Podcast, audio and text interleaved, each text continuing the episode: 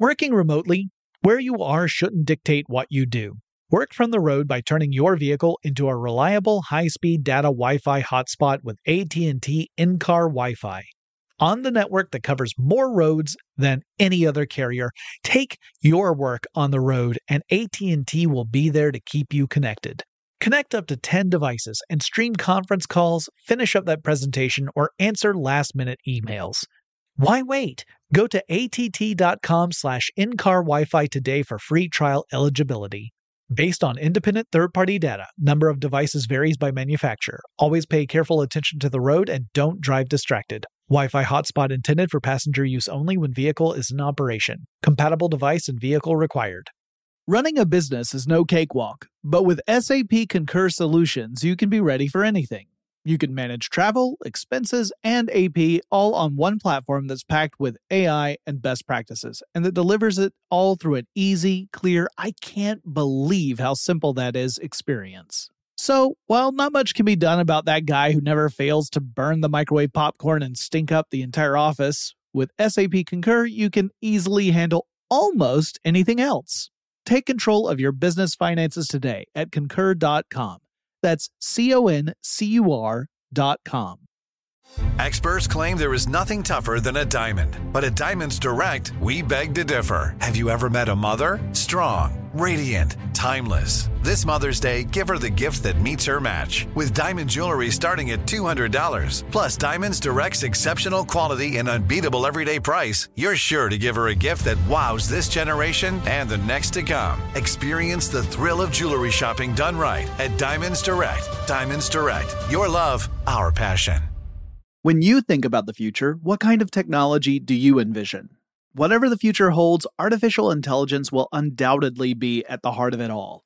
Join Graham Klass as he hosts season two of Technically Speaking, an Intel podcast, and hear from the minds transforming healthcare, retail, entertainment, personal computing, and more with the help of AI.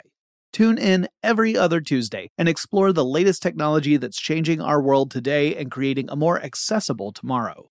Listen to Technically Speaking, an Intel podcast on the iHeartRadio app, Apple Podcasts, or wherever you get your podcasts. Get in touch with technology with Tech Stuff from HowStuffWorks.com. Hey there, and welcome to Tech Stuff. I'm your host, Jonathan Strickland. I'm an executive producer with How Stuff Works, and I love all things tech. And we left off in our last episode at a point when NVIDIA, a brand new company at that point, was in bad shape, had a shaky start. So if you have not listened to the last episode where I introduced the concept of graphics chips and cards and NVIDIA, go listen to that one first. Anyway, NVIDIA's first product, the NV1, had not really sold super well in the market. It hadn't really captured uh, a whole lot of market share, and the company had to cancel the NV2 chip after its big partner Sega announced it was going with a different chip designer for the graphics for the upcoming Dreamcast console. But the engineers at NVIDIA rolled with the punches and they went back to the drawing board and designed a new graphics chip that would rely upon the humble triangular polygon rather than the quadrilaterals that the NV1 employed for texture mapping. This would make their new card compatible with Windows based machines that were running the Direct 3D API. And the new card would include polygon texture mapping, which reduced the amount of time it took for the graphics card to render frames, but it had a negative impact on image quality. So, what the heck is texture mapping? What does that even mean? Uh, it, it might sound like gobbledygook. Well, it pretty much is what it sounds like. It involves taking a two dimensional surface called a texture map. Think of it like wallpaper or wrapping paper. Think of a pattern on that. And then virtually wrapping a three dimensional object with that texture. So it's, it's a virtual three dimensional object. So it's kind of like taking wrapping paper and wrapping it around a box. Let's say you got a box, you got a gift you're going to give somebody, you got some wrapping paper. You have to take this wrapping paper that's in a two dimensional format, that being a flat sheet of paper, and wrap it around a three dimensional object, that being a rectangular or cubical type box. And you have to fold the pattern around the contours of the box in order to wrap it, which is easier to do with simple geometric shapes. But as you introduce more complicated shapes, it gets harder to do very well. And it doesn't take very much to do to make this really hard. I mean, you can, if you wanted to map a simple 2D shape like a pattern of squares on a 3D object like a sphere, you're going to run into problems. Because uh, if you took an actual sphere, like a physical sphere, and you had wrapping paper that had boxes on it, like let's say it's just black and white boxes on it, a checked pattern almost, and you wrap that sphere with that wrapping paper, you're, you're going to find that it's going to require you to cut the paper in such a way that at some point on the surface of the sphere, the pattern would no longer be continuous. There'd be a break in the pattern. The same thing can happen with texture mapping, and it means that your graphic quality can suffer as a result. It can become noticeable. The polygonal texture mapping strategy did require less processing power to cover 3D objects with textures, however. So you have a trade off. The quality of the graphics might not be quite as high, but you can render them much more quickly, which could improve things like the refresh rate. While NVIDIA was working on this, another company came out with a product that had a big impact on the graphics card industry, and it also led to conditions that convinced me to get out of PC gaming for quite some time. Not putting blame here, just that it, it created an environment that I got increasingly disenchanted with. The company, and their product was not a bad one, by the way, the company was 3DFX Interactive. It launched a year after NVIDIA had incorporated, so it launched in 1994. And in 95, they introduced a 3D accelerated graphics card called the Voodoo. And this card was different from other graphics cards that had come before it because up to that point, graphics cards would typically integrate 2D and 3D graphics processing on a single motherboard. But 3DFX created a card solely dedicated to 3D graphics. So you could not just have a Voodoo graphics card in a computer and have that be your only graphics card and have that work. You actually had to make it work with in parallel with a 2D graphics card, or really in series, because what you would do is you would take a VGA cable from your video controller card, your, your basic graphics card in your computer. You would feed that cable into your Voodoo card. You would plug it in on the back of where the expansion card is. And then you'd take another cable and you'd hook the Voodoo card to your monitor. So you effectively had two different graphics cards doing work inside your computer, the Voodoo handling all the 3D stuff. And it gave gamers a new option when building out computers to play games like Doom and Quake, which were progressively putting more emphasis on 3D models. And they were pushing the boundaries of what PCs could do at that time. Before the Voodoo, the most common way to keep up with gaming developments would be you'd go and get an upgrade to your CPU, which get it really expensive. So I remember when my family went from having a 286 IBM compatible to a 486, and then later on we got a Pentium. But these uh, graphics accelerator cards meant you could just buy a graphics accelerator card for, for much less money than it would cost to upgrade the whole CPU. And you could insert it into an expansion slot inside your computer, plug up a few cables, and provide the processing you would need to have really great graphics. But it also helped usher in an era in which new graphics cards would debut at an alarmingly frequent rate and make the previous cards obsolete very, very shortly after they had debuted. Some were 2D cards that also had 3D accelerators on them. Some of them were dedicated 3D accelerators like the Voodoo. And more games were coming out that would push the limits on the fastest processors on the market. So it became this vicious cycle where you would have brand new cards coming out that were much more capable than the old ones. So everyone wanted one because you thought, ooh, faster means better, more features means better. Developers would start developing games that would take advantage of those greater capabilities. So while it would seem in the very short term that you were getting a head start by getting one of these powerful cards, pretty soon developers would end up creating applications that would push those cards to their limits. And it just became this kind of seesaw approach.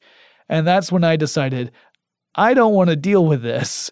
And I stopped being a PC gamer for a while and I switched to consoles for, for quite some time.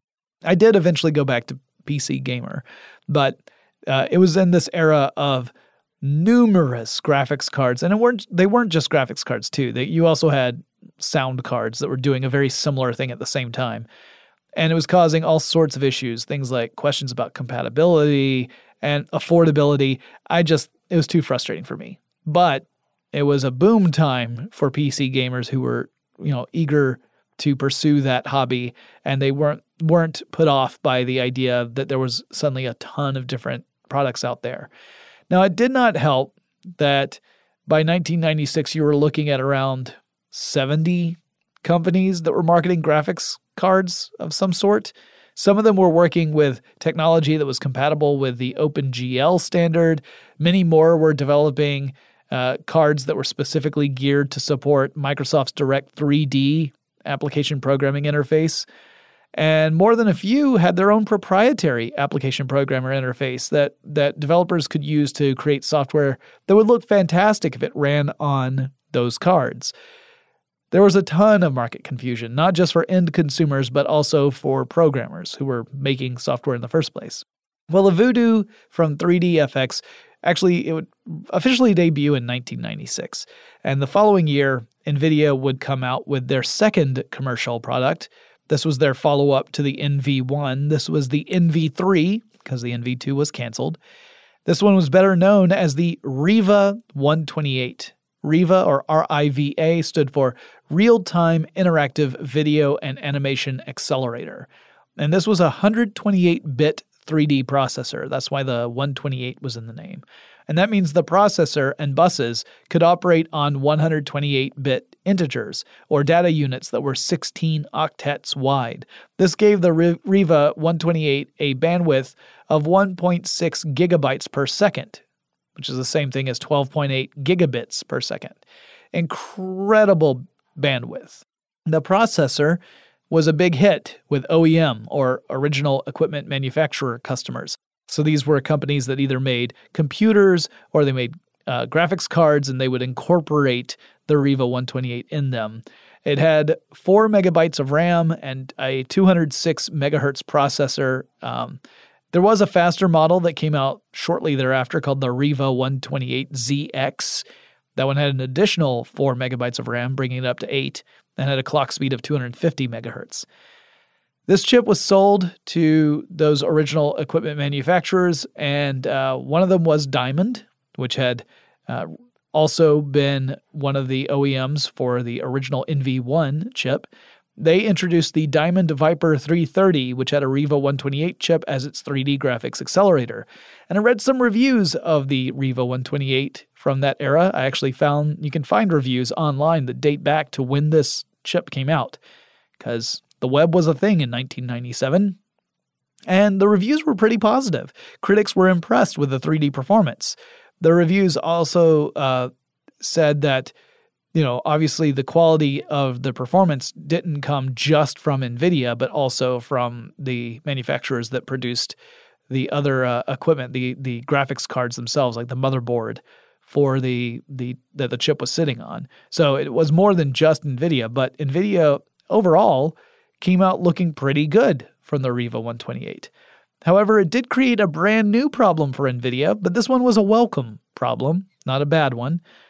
It turned out the company was not able to keep up with demand because the Riva 128 was a huge economic and critical success for the company. And so NVIDIA would sign a manufacturing deal with TSMC to supplement manufacturing that was already going on with their established partner. They had been manufacturing uh, chips through a company called ST Micro or Microsystems, and they decided to supplement that and use a second uh, second partner to provide even more of these. By the end of 1997, NVIDIA had gone from a struggling company on the verge of collapse to owning 24% of the market share in 3D graphics processors. Not a bad turnaround. And as it turns out, they had higher heights to climb. I'll say more in just a moment, but first let's take a quick break to thank our sponsor. Working remotely, where you are shouldn't dictate what you do. Work from the road by turning your vehicle into a reliable high-speed data Wi-Fi hotspot with AT&T in-car Wi-Fi. On the network that covers more roads than any other carrier, take your work on the road and AT&T will be there to keep you connected. Connect up to 10 devices and stream conference calls, finish up that presentation, or answer last-minute emails. Why wait? Go to att.com slash in-car Wi-Fi today for free trial eligibility. Based on independent third-party data, number of devices varies by manufacturer. Always pay careful attention to the road and don't drive distracted. Wi-Fi hotspot intended for passenger use only when vehicle is in operation. Compatible device and vehicle required. Running a business is no cakewalk. There is a ton to keep track of employees to keep happy, spending to control, travel to plan, and on top of it all, nobody knows exactly what the future holds. Your finance team always has to be ready to change. But with SAP Concur Solutions, you can be ready for anything. You can manage travel, expenses, and AP all on one platform that's packed with AI and best practices and that delivers it all through an easy, clear, I can't believe how simple that is experience and you can finally say goodbye to the costly mistakes and risks that come from manual work and spreadsheets. So, while not much can be done about that guy who never fails to burn the microwave popcorn and stink up the entire office, with SAP Concur, you can easily handle almost anything else. Take control of your business finances today at concur.com. That's C O N C U R.com. Today, I'm going to give you some straightforward advice on how to deal with naughty kids. How about instead of timeouts, time ins? Time for you to start paying some bills. I'm JB Smoove, and that was a full episode of my new podcast, Straightforward, inspired by guaranteed straightforward pricing from AT&T Fiber. Get what you want without the complicated. AT&T Fiber, live like a gigillionaire. Available wherever you get your podcast. Limited availability in select areas. Visit AT&T.com slash hypergig for details.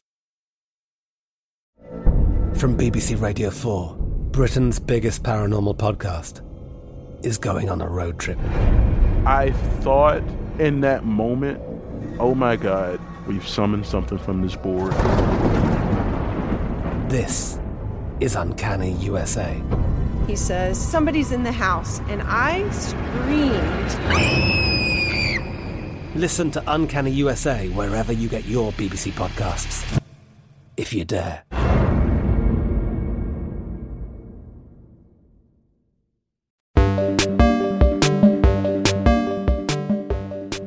At this stage, the market was starting to clear out a little bit. Some of the companies that had entered the graphics card space were starting to go out of business. But there were three companies that were essentially dominating the high performance graphics card space. Those three companies were ATI, 3DFX, and NVIDIA.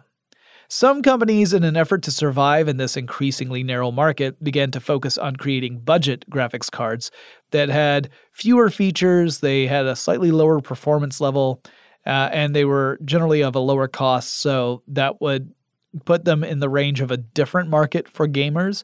But NVIDIA was on pretty solid ground. Now, they wanted to follow up on the success of the Riva 128 with their next card, which was the Riva TNT also known as the NV4. TNT stood for Twin Texel because this card actually added a parallel pixel pipeline. It's a lot of P's there to get the pop filter going. Uh, but this would double the rendering speed for the card. And it was a 2D and 3D graphics card. It had support for 32 bit true color graphics. They had expanded the RAM up to 16 megabytes, and it was available both in PCI and AGP formats. Those would be the buses that you could use with uh, personal computers. And there was two different uh, formats for buses. The AGP was the newer one of the two, and the superior one as far as performance goes of the two.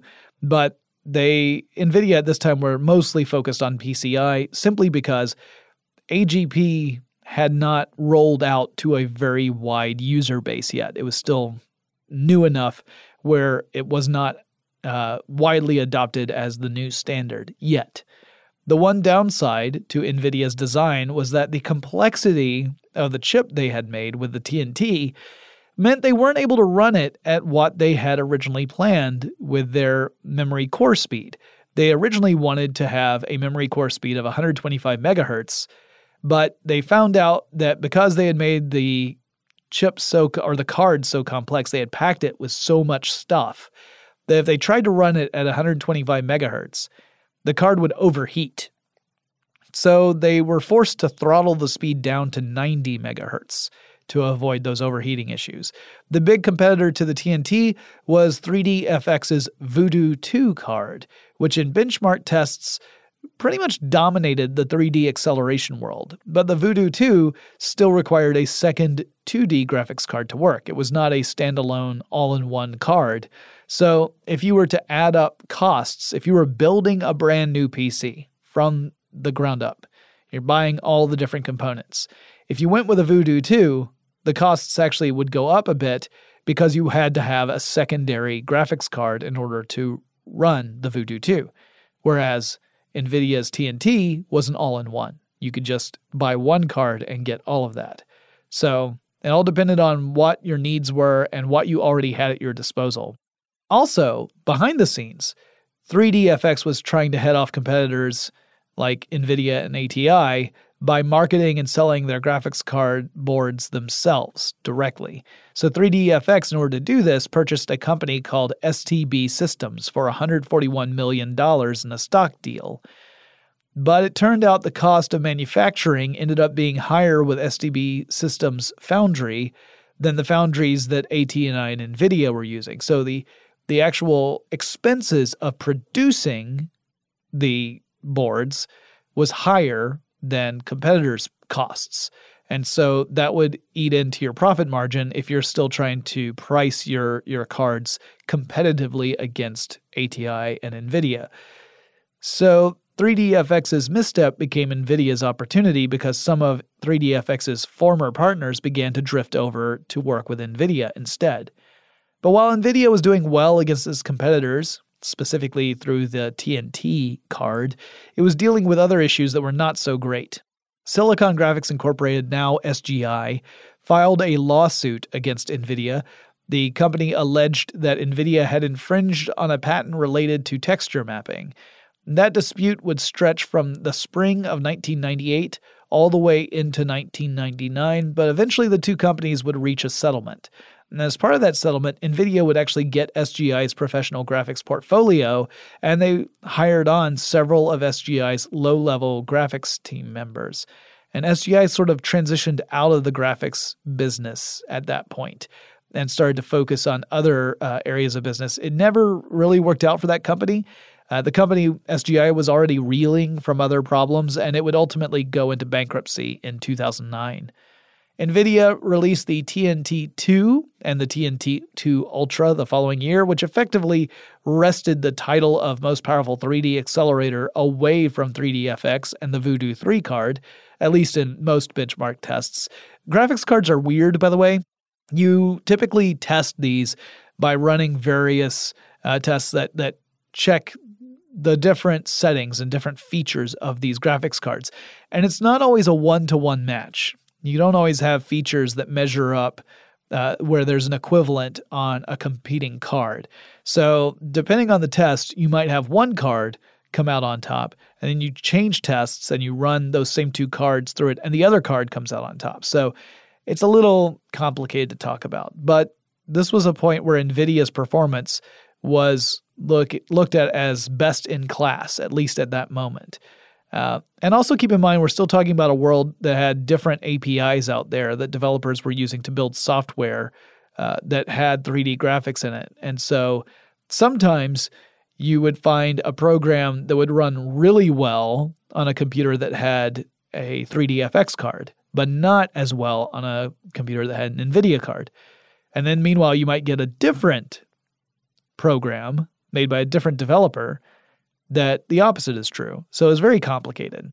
On October 1st, 1999, NVIDIA would define a new era because it announced a new graphics card called the GeForce 256. It had previously had the codename NV10. This was the first chip to get the designation of GPU, or Graphics Processing Unit. The very first GPU was an NVIDIA product called the GeForce 256. So, what was different about this card? What was it that merited the creation of a new term? Well, it had a transformation and lighting engine, which tackled floating point calculations to figure out how to render transforming virtual three dimensional objects and display them in a two dimensional representation of the image. Wait, what? All right, this is actually not as complicated as I just made it sound. In fact, a lot of you probably are way ahead of me, but just in case, here's what I actually mean by that. Let's imagine for a second that you can pop into the virtual world of a computer, kind of like in Tron. So you are in a virtual world, and in this virtual world, you can see three dimensional objects, right? There are three dimensional objects all around you. They truly have those three dimensions. Now, in the computer world, that's all represented by math. They are just virtual objects. But let's pretend that we are in that virtual world. We can see them. And we can see how those objects transform as they move through a space and environment. Maybe they change shape. Maybe it, it represents a character in a video game. And as the character moves, we see how this shape changes. We can see how light from fixed sources can play over the surfaces of these three dimensional images. We can see where shadows form, where highlights are. Now, Let's say that we, we have these three dimensional images that exist in this virtual world, and now it's time for us to display those images to the real world. And our, our method of doing that, our medium, is a computer display. But computer displays are not three dimensional, they are two dimensional. They have width and length, but they don't have depth. And so you have to figure out how do I portray this virtual three dimensional image that has stuff like lighting effects going on with it in a way that makes sense within a two dimensional medium so that you get the idea of what that object, how that object is shaped. Before the GeForce 256, the CPU handled that sort of work, this transformation and lighting work. But the CPU was also doing all the other work too, besides the other graphics processing. And that meant that if you added in too much detail in your game, everything would bog down and run super slowly, or maybe even crash, because the CPU would be so busy trying to calculate all the information required to display that kind of stuff that it couldn't do anything else. But by moving that requirement over to the graphics card, the GPU could free the CPU up to do other calculations, and the bandwidth of the GPU was super high, high enough to handle a massive amount of data. So, as long as the processor was fast, it could go through this information very quickly. In fact, the GeForce 256 had a throughput that was about five times greater than that of a 550 megahertz Pentium 3 processor. So, for certain types of applications, a GPU is going to be much better than a CPU. Plus, the GPU had onboard memory. It included a second set of parallel pixel pipelines. That meant you had four total. That was double the TNT design. And game design developers now could create games with much more detail without fear of causing a total slowdown on a system. It was a literal game changer. The clock speed for the GeForce 256 was technically slower than that of the Riva TNT 2. So they actually took a step down in their clock speed. They didn't make it faster than the previous graphics card. However, the improvements they made in the architecture meant that the GeForce 256 still performed at a 50% faster speed than the TNT 2, even though the clock speed was slower. Now, up to this point, I've gone through the NVIDIA cards more or less one by one because they were really important for the foundation and success of the company and its rise from startup to industry giant. But from this point forward, I'm going to be jumping around a bit. Otherwise, all I'm going to be doing is giving you a long list of graphics cards and their specifications, and that is not terribly interesting. It's like reading a catalog. However, around this time, things were still in that pretty chaotic stage in the gaming rig world. Uh, you had a small number of companies that were dominating the graphics card scene at the very top, but there were lots of different budget companies out there. There were other companies that would occasionally create a high performing graphics card to try and compete with ATI, 3DFX, and NVIDIA. And there were also the companies that were specializing in sound cards. Uh, there were the different application programming interfaces. There were the different drivers that were meant to try and make more compatibility between different hardware and software. It was still a huge, confusing mess for a lot of people, including myself. I remember the days of looking at a game and wondering if I could even play it because it might not be compatible with one or more of the components inside my P- PC. It was a real mess. And not all the companies that were around at that point would survive, but NVIDIA would. Now, when we come back, I'll give you a little last look at what NVIDIA has been up to, and we'll kind of rush through the rest of its uh, of its history to kind of give you the highlights. But first, let's take a quick break to thank our sponsor. Working remotely, where you are shouldn't dictate what you do. Work from the road by turning your vehicle into a reliable high-speed data Wi-Fi hotspot with AT&T in-car Wi-Fi. On the network that covers more roads than any other carrier, take your work on the road and AT&T will be there to keep you connected. Connect up to 10 devices and stream conference calls, finish up that presentation, or answer last-minute emails. Why wait? Go to att.com slash in-car Wi-Fi today for free trial eligibility. Based on independent third-party data, number of devices varies by manufacturer. Always pay careful attention to the road and don't drive distracted. Wi-Fi hotspot intended for passenger use only when vehicle is in operation. Compatible device and vehicle required. Running a business is no cakewalk. There is a ton to keep track of employees to keep happy, spending to control, travel to plan, and on top of it all, nobody knows exactly what the future holds. Your finance team always has to be ready to change. But with SAP Concur Solutions, you can be ready for anything. You can manage travel, expenses, and AP all on one platform that's packed with AI and best practices, and that delivers it all through an easy, clear, I can't believe how simple that is experience and you can finally say goodbye to the costly mistakes and risks that come from manual work and spreadsheets. So, while not much can be done about that guy who never fails to burn the microwave popcorn and stink up the entire office, with SAP Concur, you can easily handle almost anything else. Take control of your business finances today at concur.com. That's C O N C U R.com. Today, I'm going to give you some straightforward advice on how to deal with naughty kids. How about instead of timeouts, time ins? Time for you to start paying some bills. I'm JB Smoove, and that was a full episode of my new podcast, Straightforward, inspired by guaranteed straightforward pricing from AT&T Fiber. Get what you want without the complicated. AT&T Fiber, live like a gigillionaire. Available wherever you get your podcast. Limited availability in select areas. Visit AT&T.com slash hypergig for details. I'm Katya Adler, host of The Global Story. Over the last 25 years, I've covered conflicts in the Middle East, political and economic crises in Europe, drug cartels in Mexico. Now I'm covering the stories behind the news all over the world in conversation with those who break it. Join me Monday to Friday to find out what's happening, why, and what it all means. Follow The Global Story from the BBC wherever you listen to podcasts. Working remotely, where you are shouldn't dictate what you do. Work from the road by turning your vehicle into a reliable high-speed data Wi-Fi hotspot with AT&T in-car Wi-Fi. On the network that covers more roads than any other carrier, take your work on the road and AT&T will be there to keep you connected. Connect up to 10 devices and stream conference calls, finish up that presentation, or answer last-minute emails. Why wait? Go to att.com slash in-car Wi-Fi today for free trial eligibility.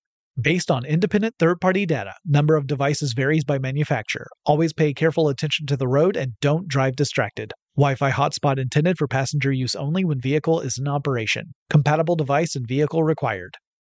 Running a business is no cakewalk. There is a ton to keep track of employees to keep happy, spending to control, travel to plan, and on top of it all, nobody knows exactly what the future holds.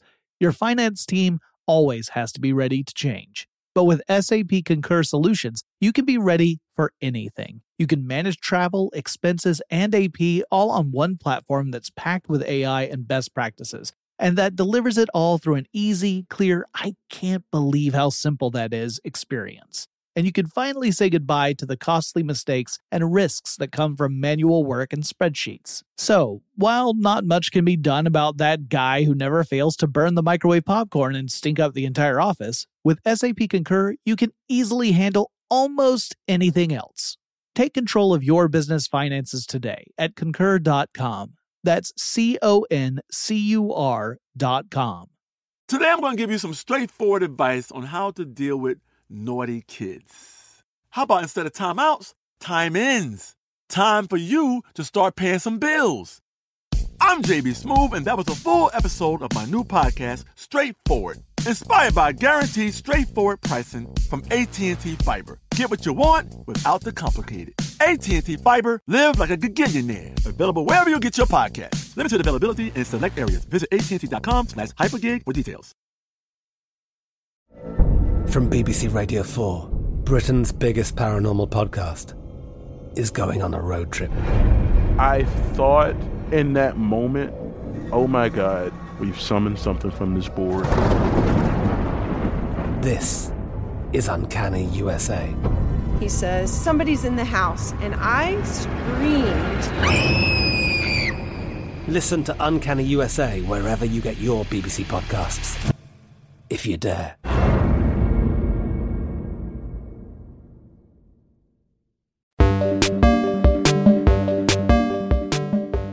Late 1999, NVIDIA announced a new line of products called Quadro cards. These were meant not for gaming rigs, but for professional workstations. So NVIDIA is branching out at this point. The GPU was showing that it had some interesting uses outside of rendering graphics for gamers. Although at this point it was really still about high end, graphically intensive workstations. But speaking of games, NVIDIA also landed a pretty sweet contract with Microsoft. Microsoft was developing its own game console, which at that point was still a super secret project. And it wouldn't come out until November 2001.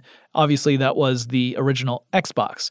And Microsoft wanted NVIDIA to build the graphics chip that would be inside the system. So the initial payment for that chip, which was called the NV2A internally at NVIDIA, was $200 million, a healthy chunk of change. One might even say a princely sum. By the end of the fiscal year, NVIDIA had made a profit of $41 million, which was 10 times more than the previous year's profit. That's a heck of a lot of growth. It's really nice to be able to point to a number and say, we made 10 times as much money this year. Not, not 10 times the revenue, 10 times the profit. The following year saw NVIDIA sweep up a former competitor, or begin to anyway. 3DFX, which had transformed the PC gaming industry in the mid 90s when they launched the Voodoo 3D accelerator cards, had essentially started to burn itself out. It had made some bad acquisitions. Uh, some of the cards they had created just weren't performing well in the marketplace. And NVIDIA made a move to acquire 3DFX, mostly for the intellectual property and for some of their engineers. And it began the acquisition process uh, starting at the tail end of 2000. But this acquisition process was incredibly painful and troublesome. There were a ton of different court cases that came out from creditors uh, who said that you know 3DFX had owed them a lot of money and therefore they deserved a larger slice of cash from the acquisition. So that process did not officially conclude until 2008. So it was like an eight year acquisition process. That's pretty painful. At this point, ATI was still the dominant name in graphics cards. NVIDIA was in second place, but that would quickly switch where NVIDIA was finally able to kind of overtake ATI.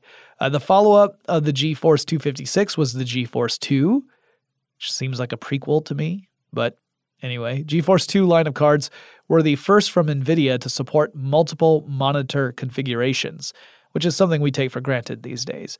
Then after that came the GeForce 3 that debuted in February 2001. And NVIDIA introduced some new technologies with these cards, implementing processor saving features like one called Lightspeed Memory Architecture, or LMA. Essentially, what LMA did to pixels is the same thing that MP3 files do to sound. It's a it's sort of a compression strategy. So what I mean by that is MP3 compression, one of the strategies MP3 uses is it analyzes the sound within a file.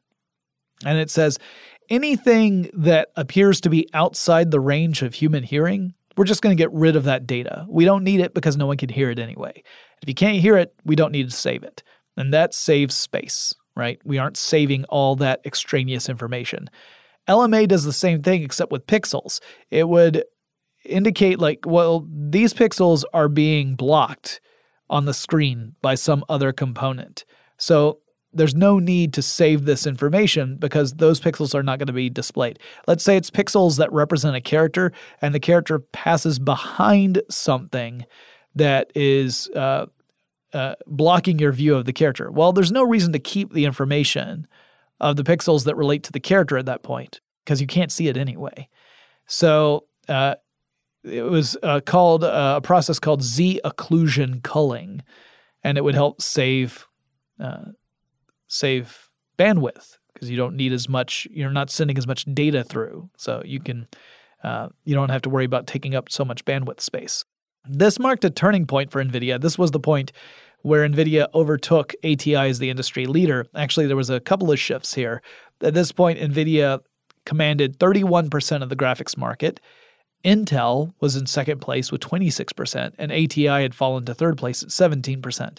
Now, that would not remain steady over the next few years. Uh, companies would swap places a couple times, but it did show that NVIDIA had now become a, a truly dominant player in this space. Then we get the GeForce 4 that came out in February 2002. Uh, there were several budget models that came out along with that series, and they were in a line called MX. They were actually focused uh, or built largely upon the architecture from GeForce 2, not GeForce 4. So even though they were part of the GeForce 4 series, they were based on an on an earlier and some would say outdated architecture. And they had limited features, but they also had a lower price point. So here Nvidia was saying, I'm seeing all these other companies coming out with budget uh, graphics cards aimed at a different target audience. What if we went after those people and we just start creating budget, uh, lower feature graphics cards. And that's sort of what this this was. Fortune would name Nvidia the fastest growing company in the United States in 2002. And in 2003, NVIDIA acquired a company called MediaQ that specialized in graphics and multimedia technology for wireless devices. This is where we start seeing NVIDIA getting into mobile technology as well. This is also the year when NVIDIA co founder Curtis Priem retires.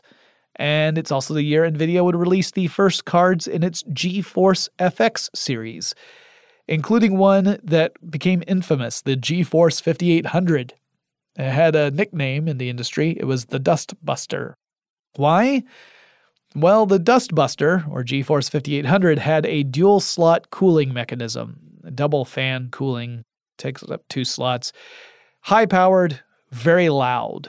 So people said, "Oh, it sounds like you got a vacuum cleaner inside your computer because it's it's so distracting, it's so loud." Uh, this was a, a a piece of technology that was built in part by some of the engineers that NVIDIA had pulled over from 3DFX, and uh, that it, it got a lot of ribbing in the industry for the fact that it was it was so loud. Uh, but others in the FX line would end up getting some acclaim. The company created a demo as well in this in 2003. Uh, the demo was called Dawn, D A W N, and it was all meant to show off the various features of what the uh, the the GeForce FX line of graphics cards was capable of doing. And the way it did this was it showed a female fairy, well, wings, translucent wings, translucent outfit. Um, the the naughty bits were covered by opaque costuming, but the rest of it was see through. And the fairy was very curvaceous. Uh, a lot of people called out Nvidia, saying it was the most blatant use of sex appeal to try and sell a graphics card up to that date. Uh, so they got some criticism for their use of this particular visual uh, effect in order to try and sell cards. In 2004, SLI technology would debut, and that would allow users to link together multiple GPUs to boost performance even further. That is where you start seeing these crazy gaming rigs that have um, multiple GPUs in linked together, plus typically some sort of crazy cooling system. Because as you start adding more CPU and GPU power to a system, it's going to generate more heat. And heat and electronics don't go well together. If they get hot enough, things tend to break down. So there are a lot of uh, innovative cooling systems that came out around this time as well to try and keep those temperatures at uh, at at nominal levels, so things would still operate well.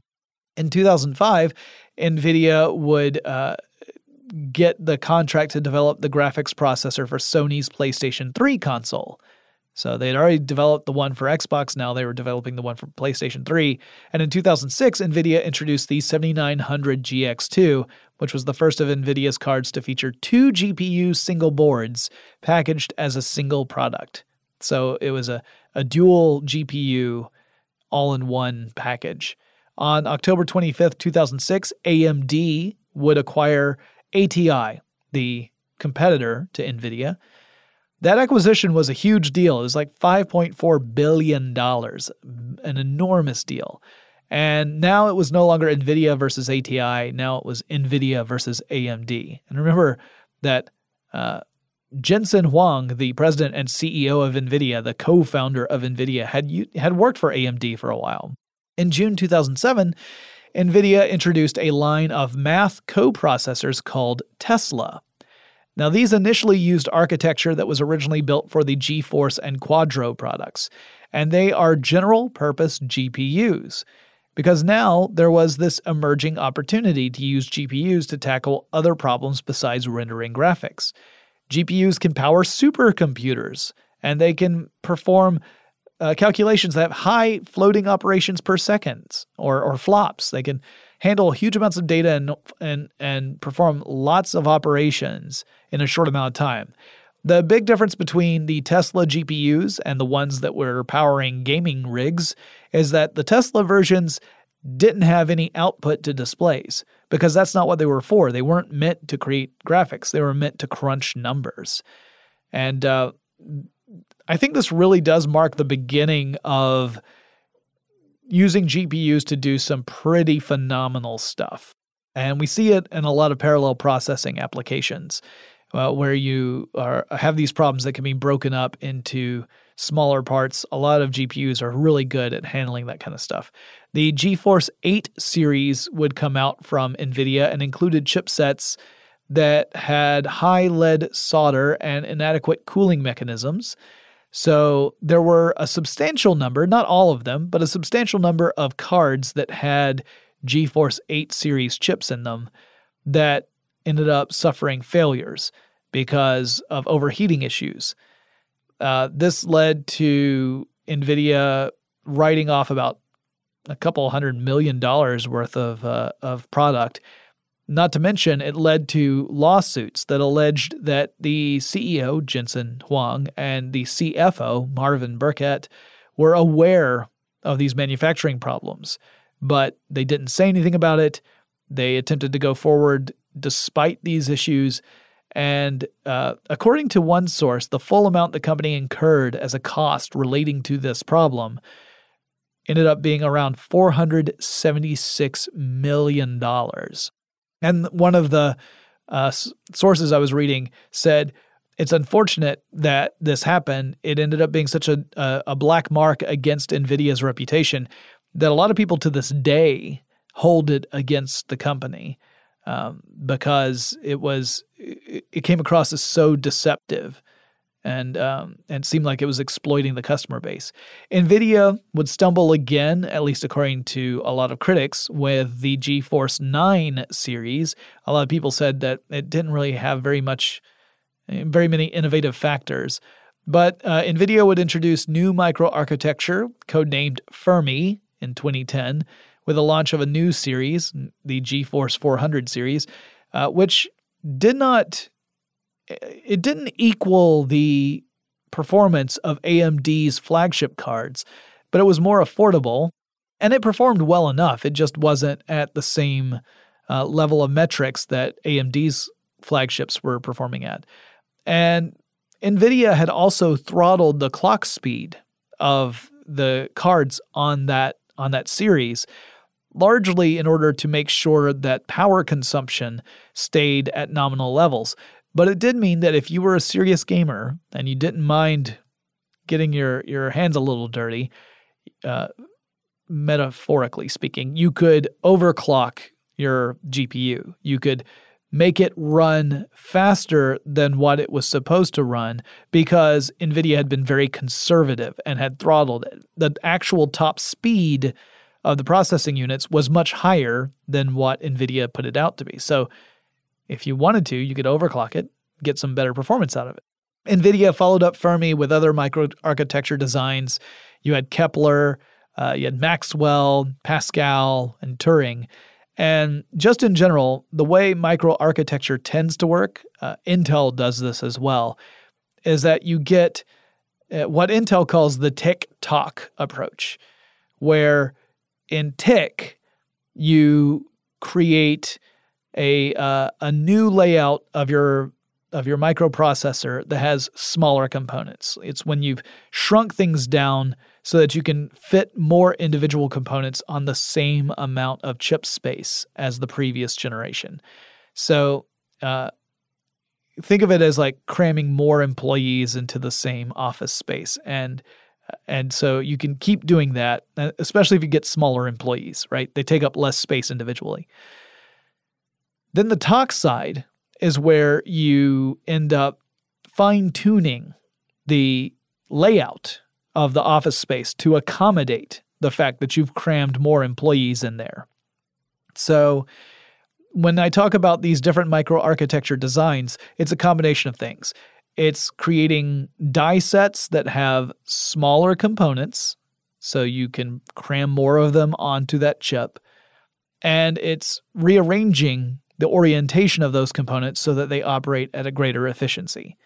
And so each of those changes in microarchitecture represent an attempt to produce more power more efficiently than the previous generation of chips.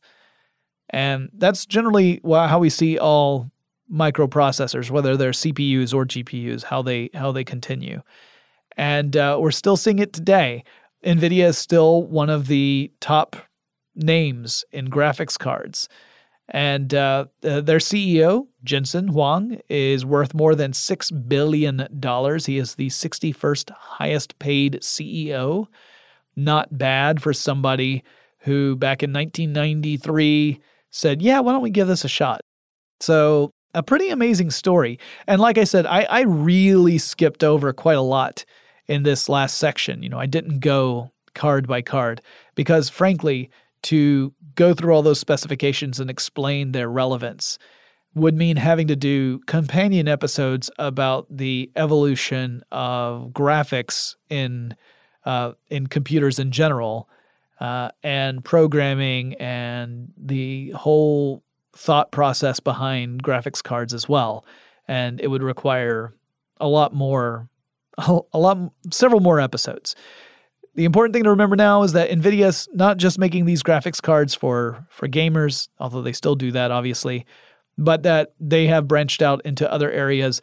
GPUs these days are being used in all sorts of fields, including artificial intelligence and deep learning, machine learning, that kind of stuff. So we're seeing a lot more uh, relevance of GPUs, also used in Bitcoin mining, uh, in in uh, cryptography. We're seeing tons of applications of GPUs far beyond making Lara Croft look amazing as she runs through the jungle. So, pretty phenomenal story.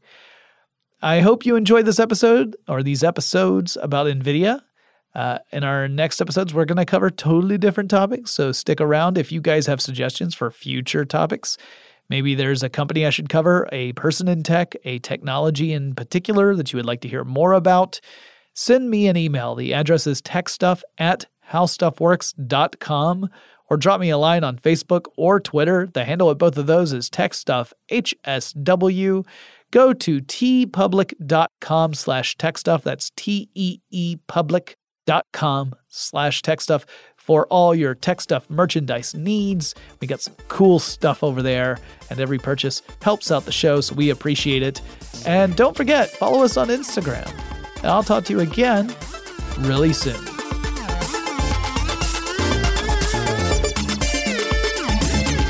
For more on this and thousands of other topics, visit howstuffworks.com.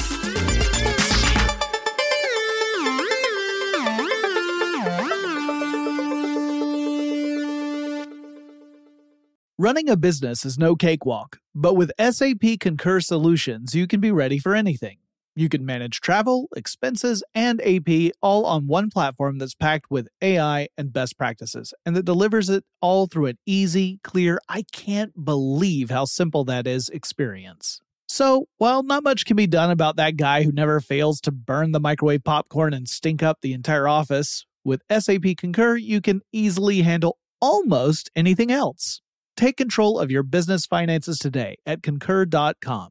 That's C O N C U R dot com. From BBC Radio 4, Britain's biggest paranormal podcast is going on a road trip. I thought in that moment, oh my God, we've summoned something from this board. This is Uncanny USA. He says, Somebody's in the house, and I screamed. Listen to Uncanny USA wherever you get your BBC podcasts, if you dare.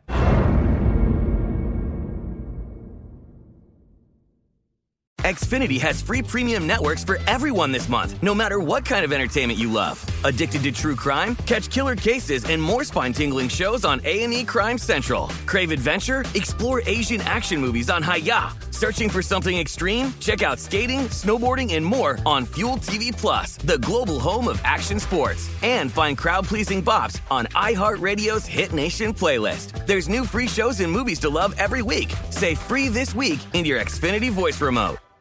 Are you still searching for your perfect place to call home? Well, now is the time to buy at Fisher Homes. If you're looking to move in before the end of 2024, May could be your last opportunity to start building your dream home and close before the year's end. If you're hoping to move in even sooner, Fisher Homes also has homes that are move in ready and waiting for you, where you can start enjoying the benefits of homeownership even faster. Schedule your personal tour with a new home advisor today at FisherHomes.com and make this spring the season you find your perfect home sweet home.